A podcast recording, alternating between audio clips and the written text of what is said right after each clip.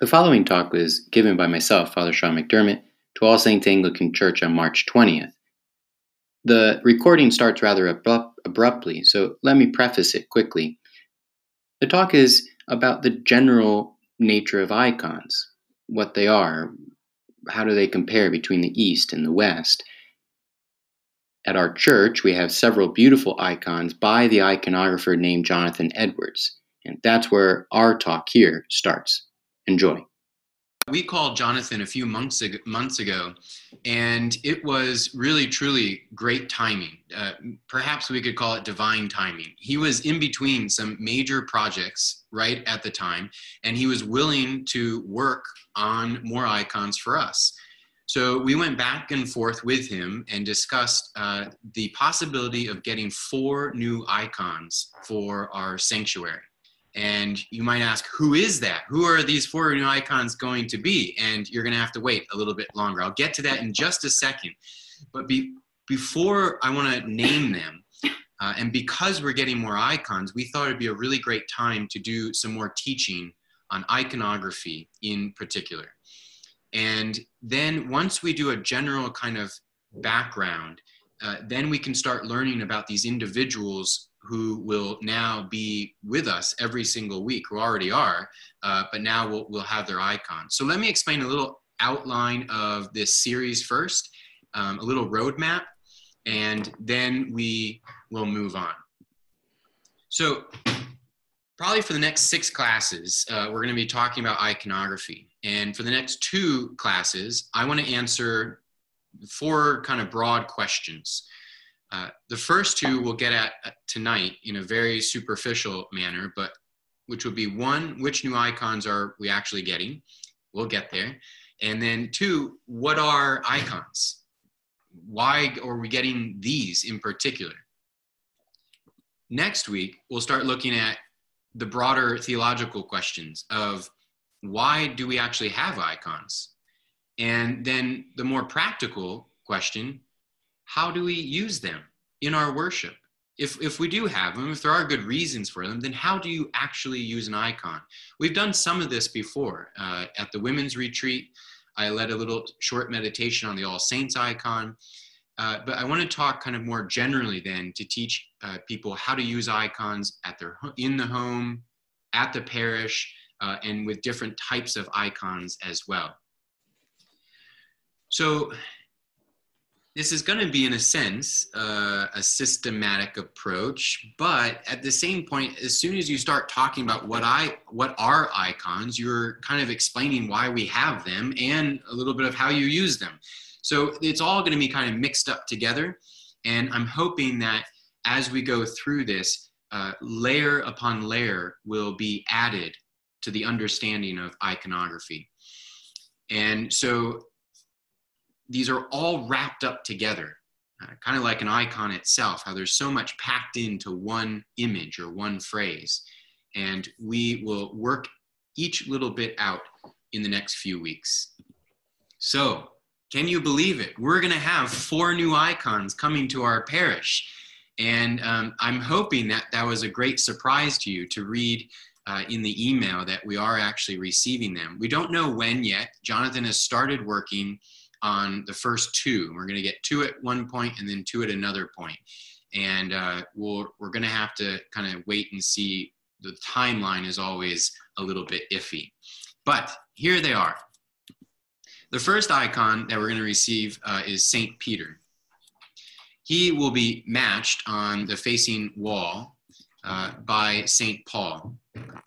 Now, if you're trying to see where these are going to be, uh, if you're looking from the nave into the sanctuary, which is the final bit of the of the church where the altar is and where the clergy are, uh, where the clergy sit against the wall, these are going to go on those walls, on those kind of facing walls. And so St. Peter will match St. Paul facing each other.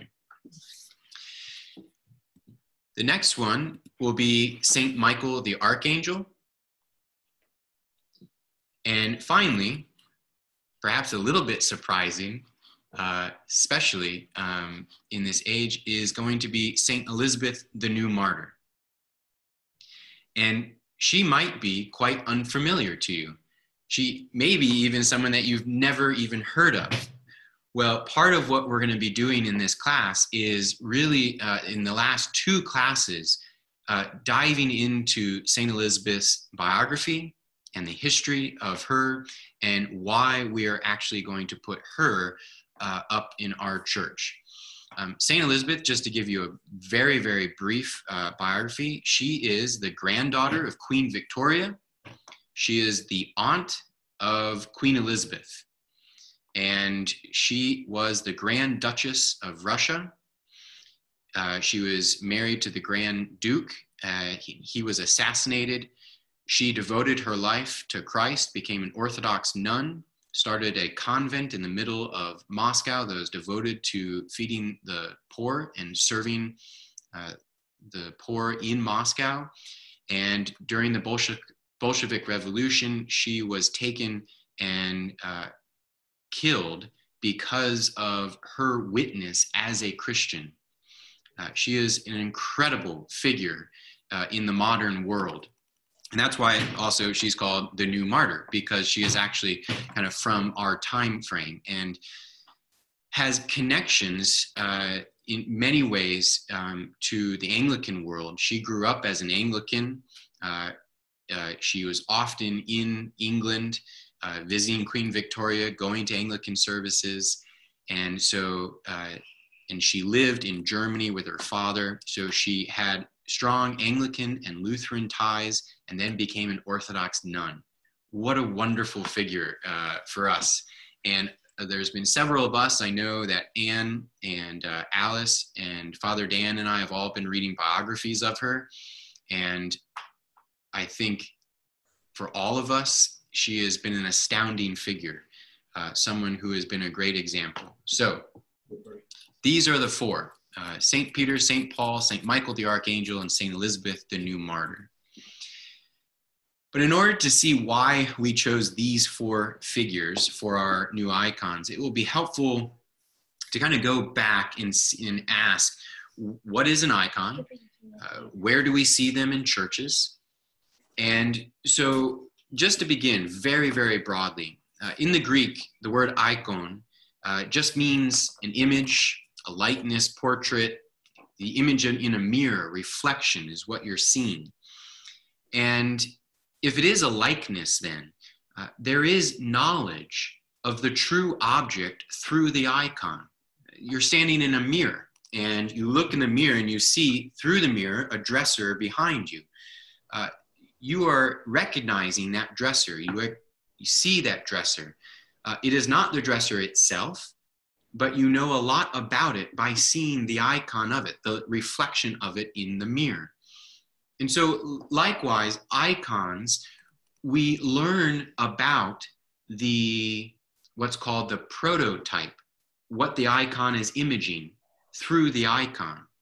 Uh, there's the famous patristic phrase that says, "The honor that um, the honor that we give an icon passes to the prototype." Uh, the honor or prayers that we give to the image does not just stay right there at the image, but it uh, this is maybe a bad metaphor, but it passes through it to the prototype, to what it is imaging. Many, many, many things are icons in a general sense. Uh, let's just take one of the most famous icons of Christianity, okay? Um, and that would be the uh, the crucifix. The crucifix is an icon. Uh, it is an image, a reflection, a portrait of a historical event.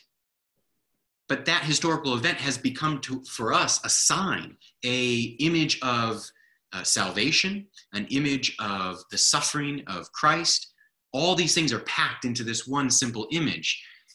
And you can have a simple crucifix like this, made out of wood. Uh, you could have more elaborate crucifixes. This is from uh, the Cathedral of Chartres. Here you have a crucifix now in stone, surrounded by a scene. But in the scene here, uh, we're getting more and more symbols piled one on top of another. You can see at the bottom of Jesus' feet, you see skulls. Uh, you see angels standing on the side of each of the piers. Now you have the faithful of Christ standing below him, uh, looking in anguish on his body that is hanging on the cross. Now there's many more layers of meditation going on here, many layers of meaning going on. This is an icon. And through this image, then, we start learning about, being able to meditate about the actual true event that occurred. And then the, the honor that we give this image or the uh, time that we give this image can pass through this to the actual prototype. But sometimes icons are, they're not as straightforward as this or realistic as this. Sometimes icons can take the figures of architecture. And so here we have the cross, the crucifix, that has now been you know glorified to this majestic scale this is uh this is the cathedral in washington d.c and here you can see the cruciform form of the cathedral right? Uh, you have the um, the nave and the sanctuary and the choir apse going out to the side and it's in the form of a cross. This is an icon.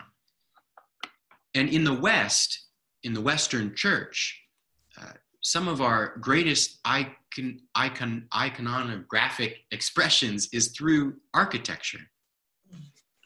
But then finally, uh, in the West, we had the stone, we had the wood, but then we found expression in stained glass as well. Uh, stained glass is is a form of iconography, uh, usually quite realistic. But then you start seeing here the center scene of the crucifix, but then on either side, you, you start understanding all these symbols going on, uh, like the the um, castles or the churches. Yeah, the churches up above here on the left and the right. Um, the colors that are being chosen specifically uh, that represent different people, that represent uh, different virtues or vices and different scenes. So what we're seeing is that all of these forms of physical images are types of icons through which we start not only learning about the prototype or learning about um, what is being depicted, but we can also enter into devotion with these images. We can enter into meditation through them. And obviously, though it needs to be said, uh, when we pray in front of a stained glass, when we pray in front of a stone statue, when we pray inside a church, when we pray in front of a crucifix, our prayers are not to the actual object itself, but through the object, they're helping us to pray to the prototype, to God Himself, to Christ. Uh, and this is iconography.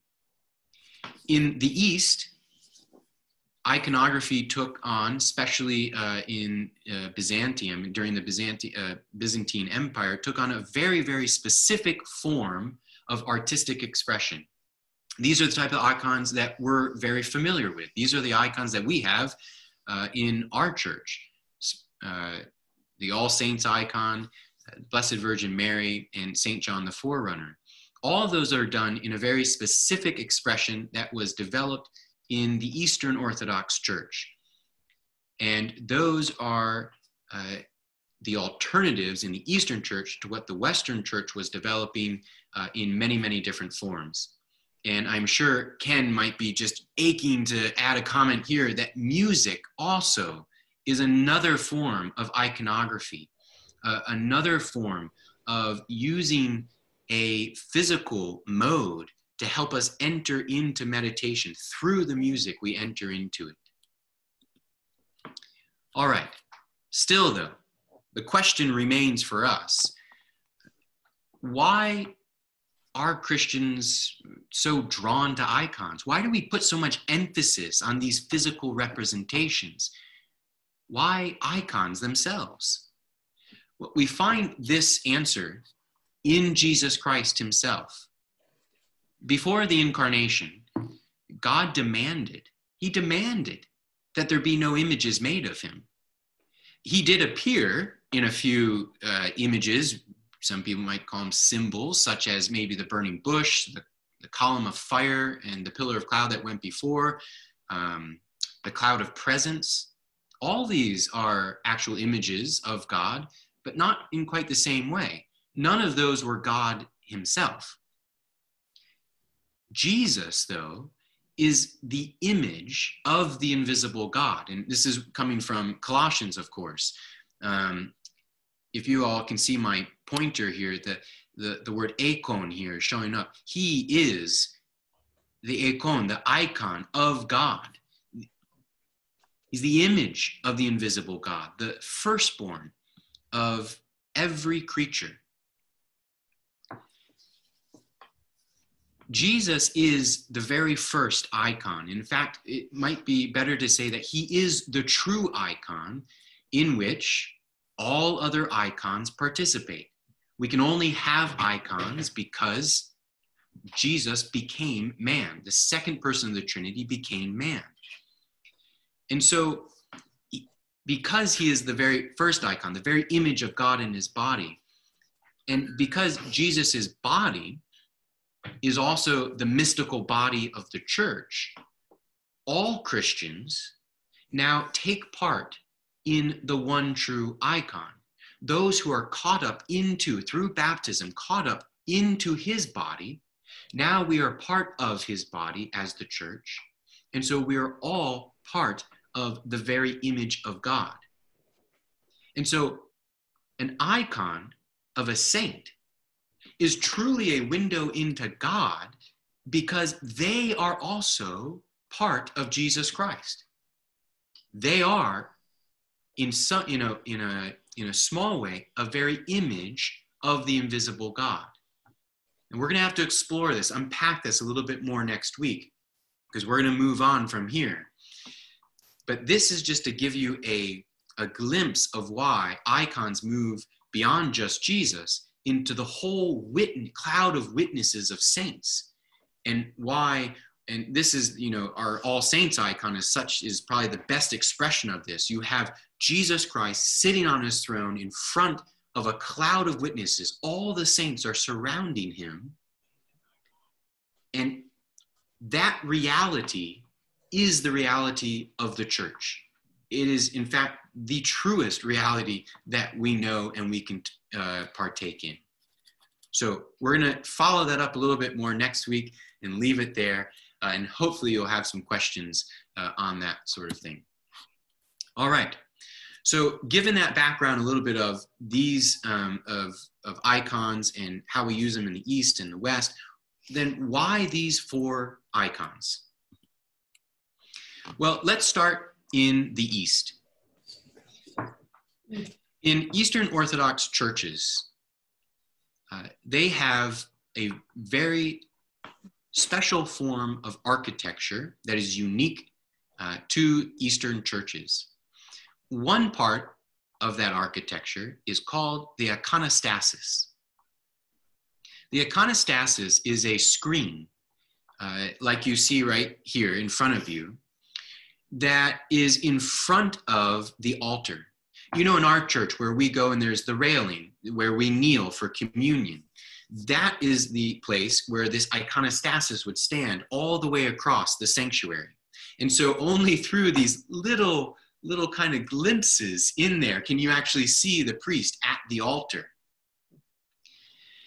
On the iconostasis, there is a general rubric, uh, a general form of which icons should be presented.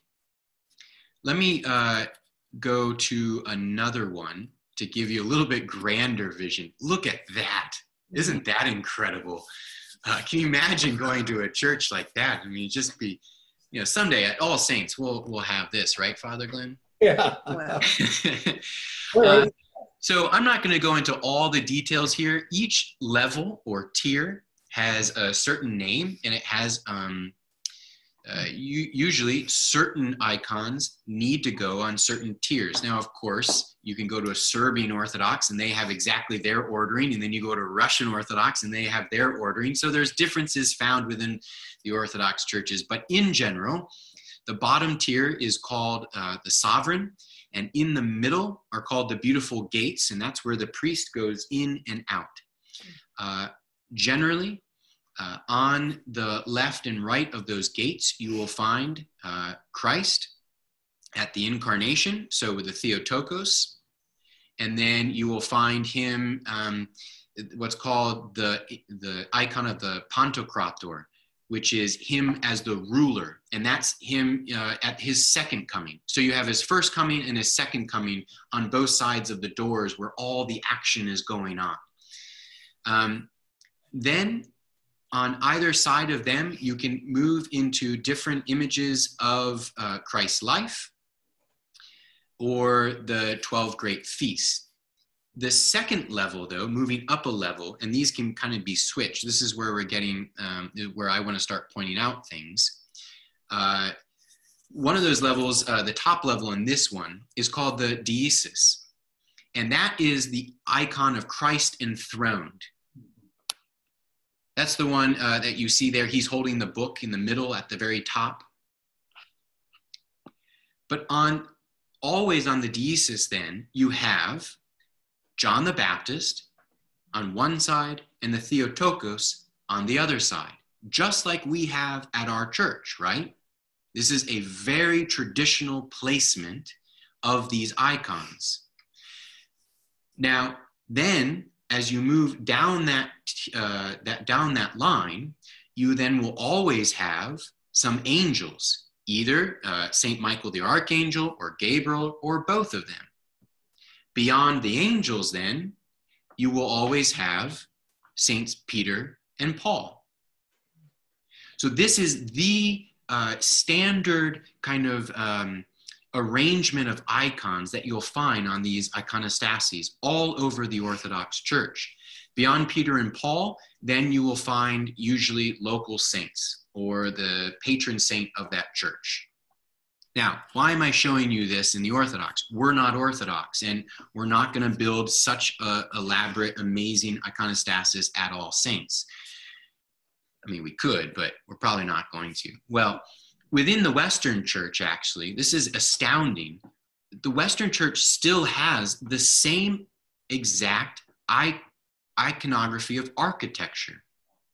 Within the Western tradition, uh, right here, this is where our railing is, right, in that red line, um, was called the rood screen.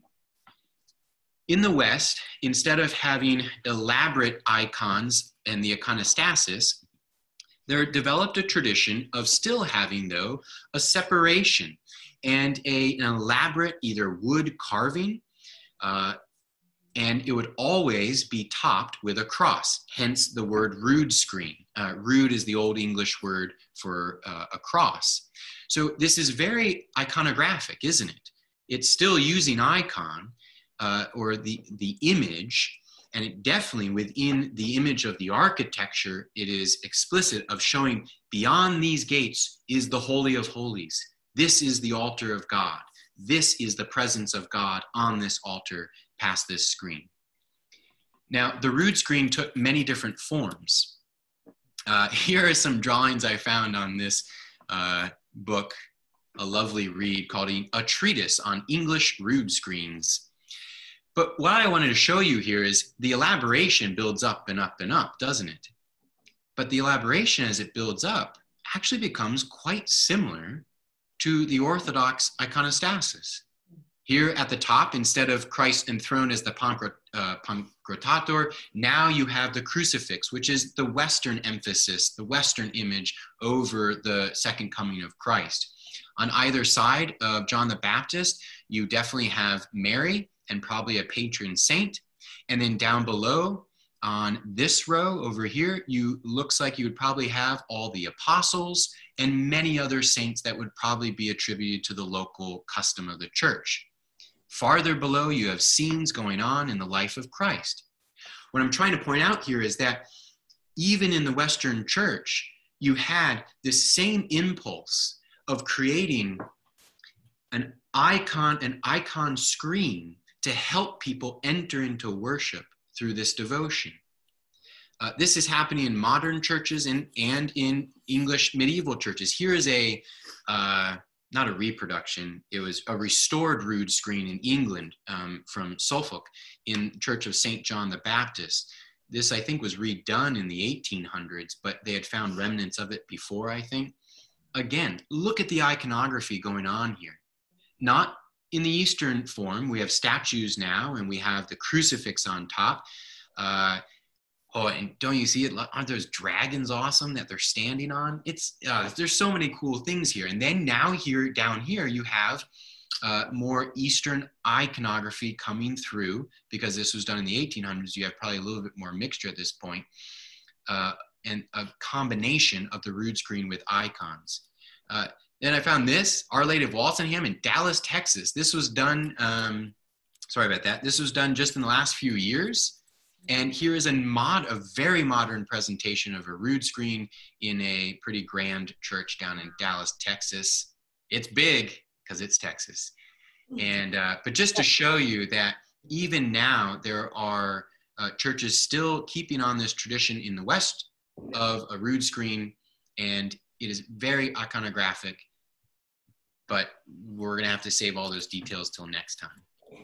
So going back to why these four then, why do we have um, the four um, icons that we're going to have? Well, one is because it, it is a tradition of the East and the West uh, to present uh, right at the altar uh, the apostles Peter and Paul. Obvious reasons, but you know, maybe we can point these out just quickly. Uh, one, Peter and Paul represent the, the two births of the church, the Jewish birth of the church and the Gentile birth of the church, right? This kind of coming out from the, the Jewish heritage and Paul bringing the Gentile heritage. The icon of Peter and Paul, which is a really famous icon, has them two standing together, and in between them, they hold a church. And they are the pillars of the church uh, and the martyrs at Rome together. And so through the images, the icons of Peter and Paul, we are coming together with all the apostles. They are the representative, representatives of all the apostles. St. Michael the Archangel, then, is represented on all the iconostasis in the Eastern Church uh, that we, that God has provided for us an angelic realm to not only help us and guide us, but these are people who, or these are creatures uh, who are also um, part of the redemption of all of creation. And they fight for us. Uh, Saint Michael, the archangel, is the arch nemesis of Satan himself. And he is the one who fights against the fallen angel. And so we are reminded of our spiritual battles and also the spiritual aid that God gives us through Saint Michael the Archangel and all of our own guardian angels.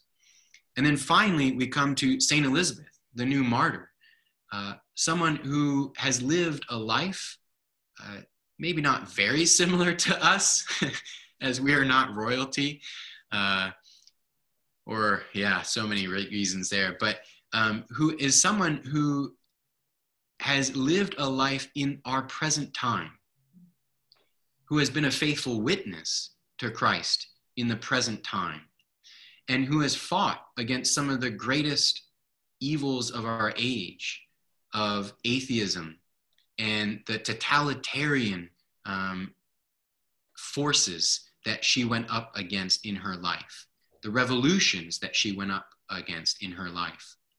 We're going to explain more about each of these icons individually in other classes. And so now I would like to wrap this up. I'm not going to open it up to too many questions right now because here's what I want you to do. One, I'm really nervous of Sashana's question, so I gotta, yeah, I gotta like save it a little. No, I'm just kidding, Sashana. Uh, what I want you to do is, I would love for you to email me the questions you have about iconography. In particular, to the broader questions of either why we have icons, uh, how do we use icons, etc. Because the next class or the next two classes are going to be specifically on this broad topic, topic of iconography. But I would love to know what you need to hear, what you need to learn. We've talked about icons here and there, done some devotions with icons. So I want to know where should we go from here? And please send me your questions this week. And if you have a pressing question now, uh, please ask, and then we can go. So thank you very much. And um, I would need your help to kind of guide the class to the next few steps. So please don't forget to send me a question if you have one or something you really want to make sure is covered. Thank you. That was great. Oh, you're welcome, Nancy. Thank you for joining us all the way from Richmond, Virginia. My pleasure.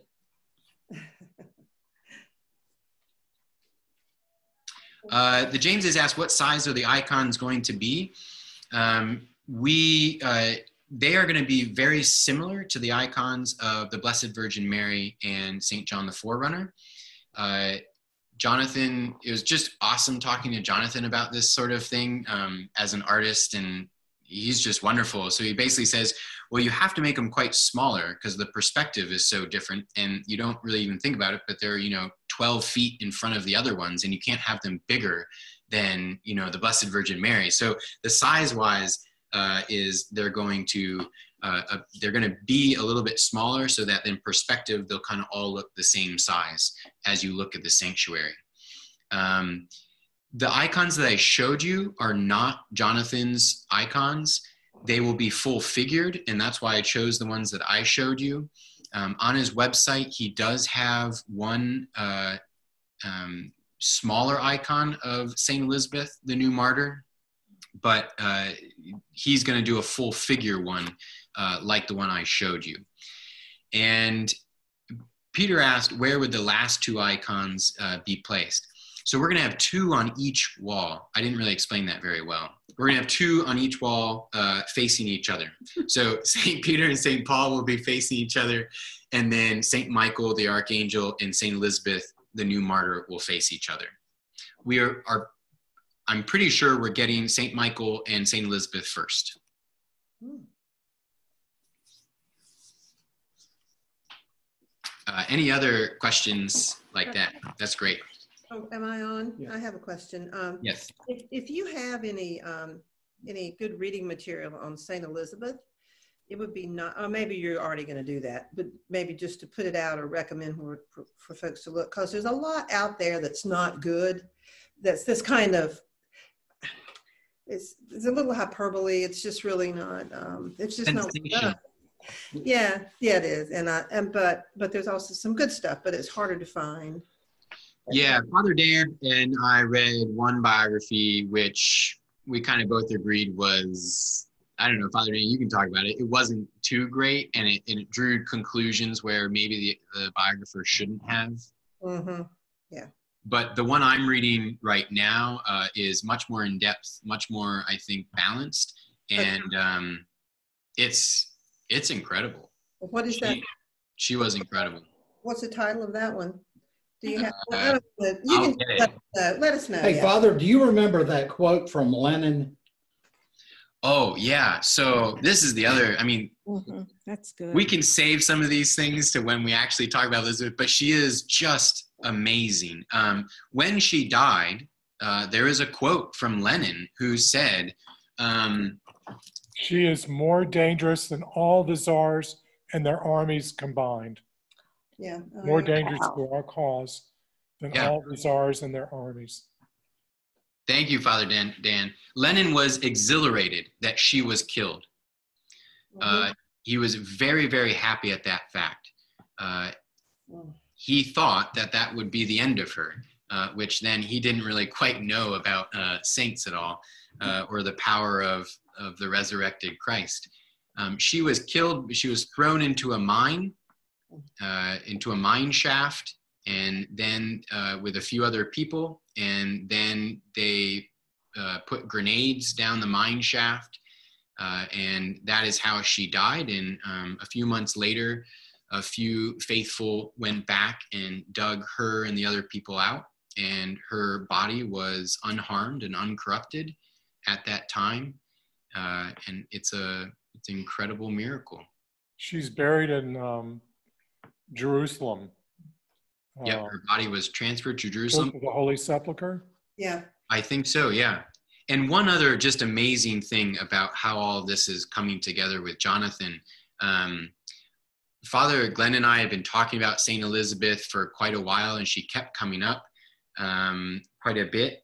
And at that point, I kind of said to Jonathan, you know, this is a little bit, sounds maybe kind of weird that we would like for you to write St. Elizabeth, the new martyr. And he just kind of paused and he said, I would love to.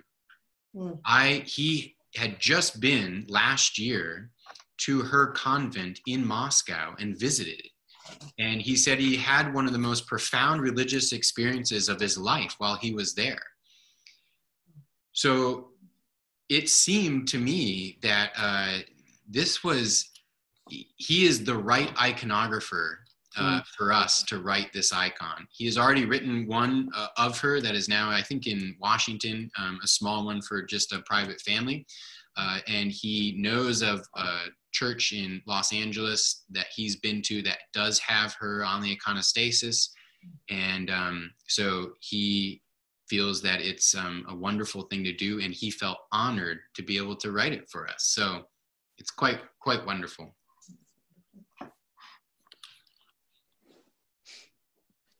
Her, there was one other question: Does Saint Elizabeth Newmartyr have a feast day? Uh, her feast day in the Phineas, I can see the chat. Yes, thank you. Uh, the feast day uh, for her in the Russian Orthodox Church is July 5th. I, I'm pretty sure about that. I'm double checking that, but I think that's right. Um, the book that I've been reading, which is pretty good, is Elizabeth, Grand Duchess of Russia. Oh, she was also the most beautiful princess, royal princess at the time.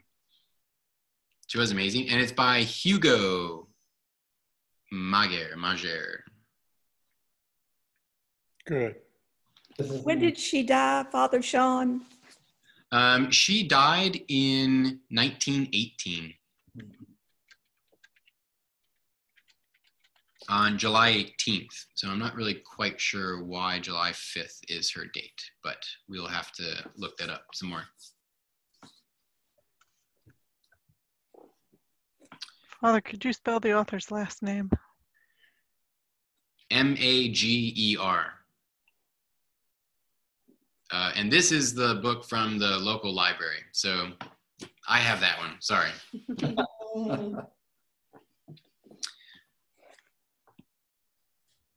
All right. Well, if there are no, Phineas, any more questions? All right. That sounds great. Well, please send me your questions about iconography in general, and um, I would love to answer those next week. We're going to dive a little bit more deeper into the theology of icons and uh, kind of um, maybe a little bit of, of a defense of icons. And then we'll move on to devotion.